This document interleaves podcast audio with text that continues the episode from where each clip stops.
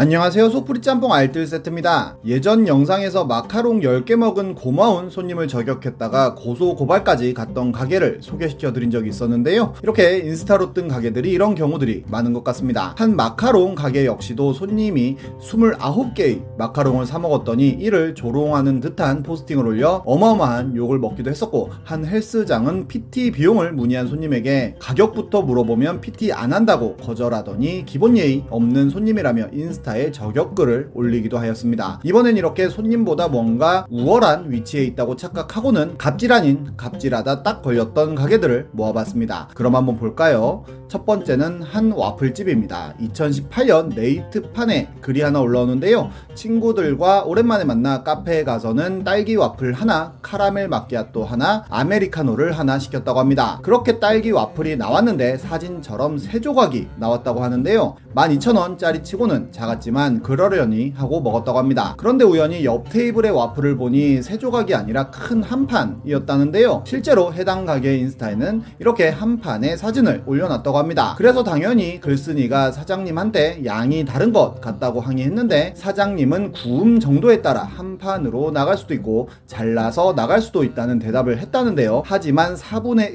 1조각씩 세 덩이가 나왔다고 다시 이야기하자 사장님은 갑자기 원래는 1인 1음료라는 이야기를 했다고 합니다. 셋이 와서 음료 두 개만 시켰으니 와플 양도 적게 줬다는 논리인데요. 하지만 어디에도 1인 1음료라는 안내는 있지 않았고 이에 항의하니 사장님은 갑자기 환불을 해준다고 했답니다.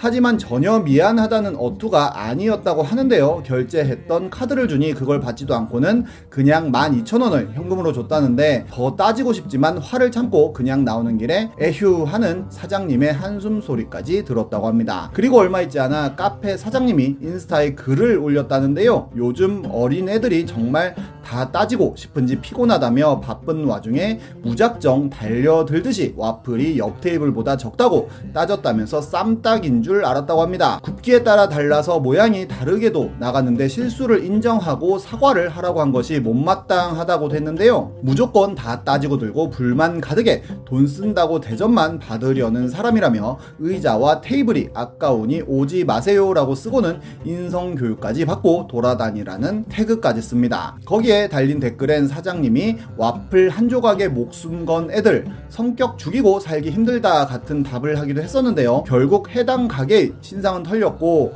이 사건이 일파만파 커지자 사장님은 DM을 통해 글쓴이에게 사과를 하는데요. 무조건 죄송하다는 이야기를 하였고 글쓴이가 일이 이 정도까지 되었으면 솔직하게 이야기해달라고 이야기하자 오픈한 지 얼마 안 돼서 미숙 함으로 완판이 되어 나오기도 하고 끝이 잘리기도 하는 등 전문적이지 못해서 일어난 일임을 인정합니다. 심지어 뭐가 문제인지도 모른다고까지 하는데요. 글쓴이가 어려 보여서 정량보다 적게 나가도 아무 말 못하겠지라는 생각으로 그냥 내보낸 건지 아니면 1인 1음료를 안 해서 그렇게 내보낸 건지 다시 한번 물어보자 손님들이 어리다고 구별하면서 판매하진 않지만 다시 굽고 나오려면 시간이 걸리기에 조금 안 구워진 부분을 잘라서 나가는 경우가 있음을 인정 합니다. 결국 실력 안 되는 사장님이 그냥 와플 구워내다가 딱 걸렸던 건데요. 그렇게 사과문을 올려달라고 글쓴이가 요청하자 사장님은 알겠다며 기다려달라고 했지만 결국 사과문은 올라오지 않았고 계정을 폭파해버렸으며 가게도 문을 닫습니다. 이와 반대로 너무 손님 요청을 적극적으로 반영했다가 망한 경우도 있는데요. 작년엔 소스 좀 많이 뿌려달라고 했더니 이렇게 뿌려서 보내준 가게가 화제가 되기도 했는데 손님이 소스 때문에 짜서 먹지도 못하겠다고 리뷰를 남기자 신경 써서 뿌려 드렸는데 마음이 과했다며 사과를 하기도 했습니다. 다음은 한 가이세키 집입니다. 가이세키는 일본식 코스 요리로 보통 회와 국, 밥 등이 나오는데요. 올해 여름에는 일식 다찌 문화를 몰라서 식당 사장님이 화가 났다는 글이 올라옵니다. 보양식을 1인당 5만원 정도에 파는 유명한 집이었다고 하는데요. 친구가 버섯을 못 먹는다고 이틀 전에 미리 이야기까지 했다고 합니다. 그렇게 식당에 가서 청주도 한 병 시키고 식사를 기다렸다고 하는데요. 음식은 맛있었지만 친구와 둘 다 먹는 양이 적다 보니 음식마다 남겼는데 사장님한테는 남겨서 죄송하다고 양해 부탁드린다는 이야기도 빼놓지 않았다고 합니다. 그런데 장어가 나왔는데 좀 타서 나왔고 거의 황태포 구워 먹는 기분이었다고 하는데요.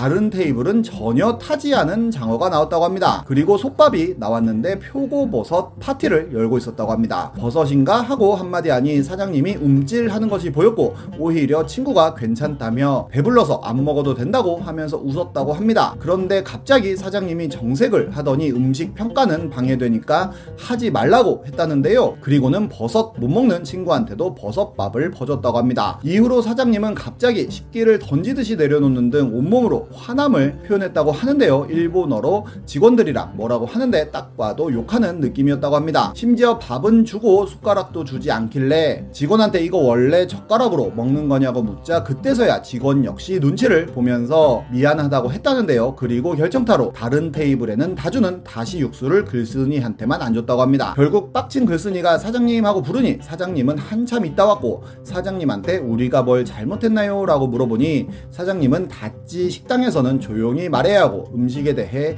얘기해서 그 사람들한테 방해가 되면 안 되는데 글쓴이는 그렇게 했다며 다른 식당에선 그러지 말라고 했다는데요. 글쓴이는 절대로 목소리가 크지 않았기에 직원들한테 물어봐도 아니라고 고개를 저었고 다른 손님들 역시도 글쓴이처럼 이야기를 하면서 먹었다고 합니다. 결국 폭발한 친구가 장어 탄 것과 버섯밥 다시 육수에 대해 항의했다고 하는데요. 사장님은 장어는 절대로 오버쿡한 것이 아니고 다시 육수는 서비스지만 일부러 글쓴이 한테는 안 준 거라고 당당하게 이야기했다는데 글쓴이 일행 때문에 짜증이 난 상태에서 버섯 이야기를 하자 화가 났다고 합니다. 버섯을 못 먹는다고 하여 일부러 도라지를 두 배로 넣어 챙겨준 거라고까지 했다는데요. 그리고는 사장님이 그렇게 한 건 글쓴이가 일본의 다찌 문화를 이해하지 못하고 사장님의 신경을 긁었기 때문이라는 말을 반복했다고 합니다. 하지만 그 어디에도 해당 다찌 문화라는 것에 대한 안내는 없었다고도 하고 미리 룰이 있으면 알려줘야 하는 거 아니냐고 하니 성의 없이 죄송하다고 하며 나가라고 했다는데요. 집에 와서 일본 다찌 문화 검색해도 안 나오는데 뭘 그렇게 잘못했는지 모른다는 글이었습니다. 실제로 일본에서는 다찌라는 단어를 사용도 하지 않고 그냥 카운터 석이라고 한다는데요. 아무도 모르는 다찌 문화라는 것을 고객한테 강요하고 본인 기준에 맞지 않자 화부터 냈던 것이었습니다. 다찌는 무리라는 뜻의 일본어로 오히려 일본에서는 한국인 현지처를 뜻하는 은어로 사용했다고 하네요. 다음은 한 롯데마트 직원 원입니다. puppy walking이라고 하여 안내견 훈련 중인 강아지를 비장애인 봉사자가 데리고 다니는 과정이 있다고 하는데요. 생후 7주부터 가정집에 위탁되어 1년간 받는 사회화 교육인데 장애인 복지법에 의하면 보조견을 정당한 사유 없이 거부했을 시에 300만 원의 가태료를 부과한다고 합니다. 그런데 작년에 인스타그램에는 정말 충격적인 글이 올라오는데요. 한 롯데마트 직원이 장애인도 아니면서 강아지를 왜 데리고 왔냐고 고래고래 소리를 질렀다고 합니다. 결국 강아지를 데리고 나중 아주머니는 우셨고 강아지도 불안해 리드줄을 물었다고도 하는데요.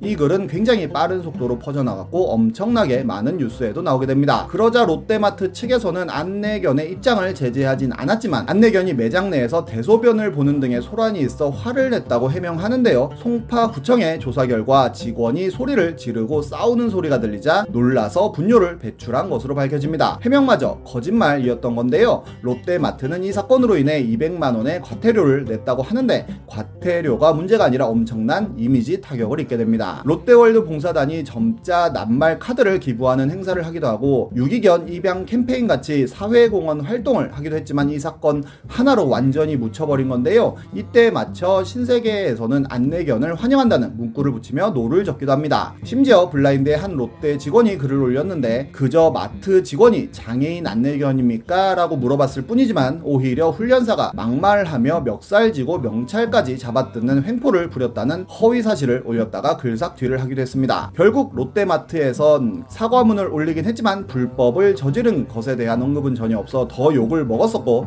이후로 롯데마트는 안내견은 어디든지 갈 수 있어요 라는 포스터도 붙이고 모든 점포에 반려견 동반 쇼핑을 허용한다며 출입 제한까지 풀었지만 롯데백화점 같은 곳에 안내견 데리고 갔다가 보안실까지 끌려갔다는 등 엄청난 경험담들이 올라오며 롯데는 굉장히 큰 이미지 타격을 입게 됩니다. 손님을 왕으로 모실 필요는 없겠지만 적어도 손님한테 왕대접 받으려는 마인드는 한참 선 넘은 것 같네요. 지금까지 속풀이 짬뽕 알뜰 세트였습니다.